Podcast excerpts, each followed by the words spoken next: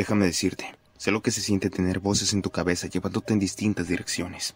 Y sé lo que se siente no saber si eres de color rosa o verde. Y te puedo decir algo. Sigue diciendo Norman Osborn. Solo hay una persona que puede decidir quién está dentro de tu cabeza. Y ese eres tú. Creías que eras el guerrero Curry Marvel. Sí, le responde Marvel. Lo siento mucho, le dice Osborn.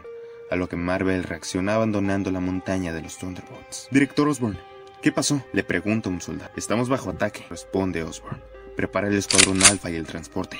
McGargan debe estar en algún lado. Localícenlo.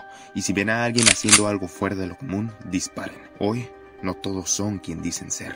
Mientras tanto, en el espacio, la directora Brandt se encuentra siendo cuestionada por un par de Scrolls, y uno de ellos dice: ¿Quién eres? Identifícate.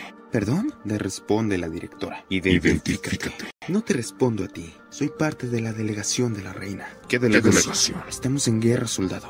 No debes apuntar tu arma a tus superiores. Dame eso. Disculpe. Disculpe, ¿De qué, ¿de qué delegación? Ahora, la directora Brand comienza a disparar a todos los Scrolls y llega a los controles de la nave. Uf. Podría escribir un libro en lenguaje Kree, pero creo que con el lenguaje Scroll suena como un niño borracho. Todas las unidades, dice ahora Brandt por las comunicaciones de la nave. Abandonen la nave. Tenemos problemas de funcionamiento en las cabinas. Repito, abandonen la nave. Oh, mierda. Accidentalmente, la directora Brand abre las compuertas de la nave, dejando un montón de cuerpos de Scrolls en el espacio. Pero afortunadamente logra llegar adentro. Oh Dios, Richards. Mi nombre es Abigail Brand y soy mis hijos Scroll, dice Mr. Fantástico.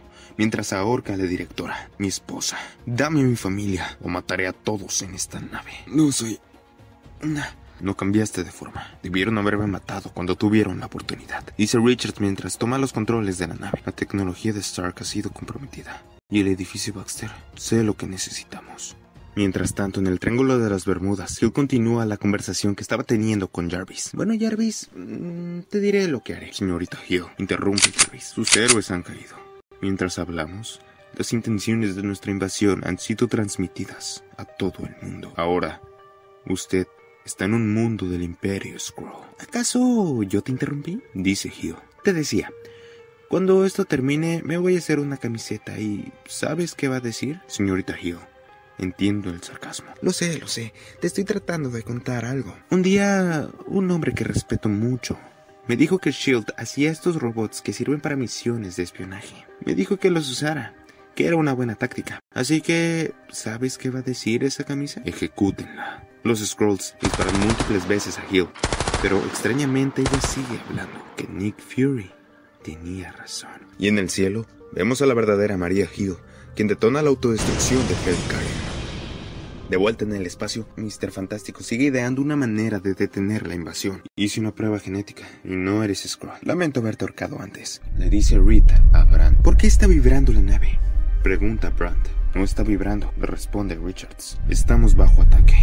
Miles de cuerpos de Skrull flotando mandan un mensaje. Necesito que pilotes la nave. Luego, un estallido estremece a los dos y Brandt pregunta. ¿A qué le dimos?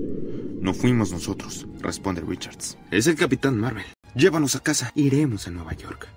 Pero antes, haremos una pequeña parada. En la Tierra Salvaje, Tony Stark sigue recuperándose, pero no tiene mucho tiempo. Porque le llega compañía. Eh, ¿De casualidad alguno de ustedes es Skrull? Dice Spider-Man. Lo dice el tipo que tiene toda la cara cubierta. Le responde Widow. ¿Qué le pasa a Stark? Pregunta Spidey. ¿Quién hizo esto? Afuera.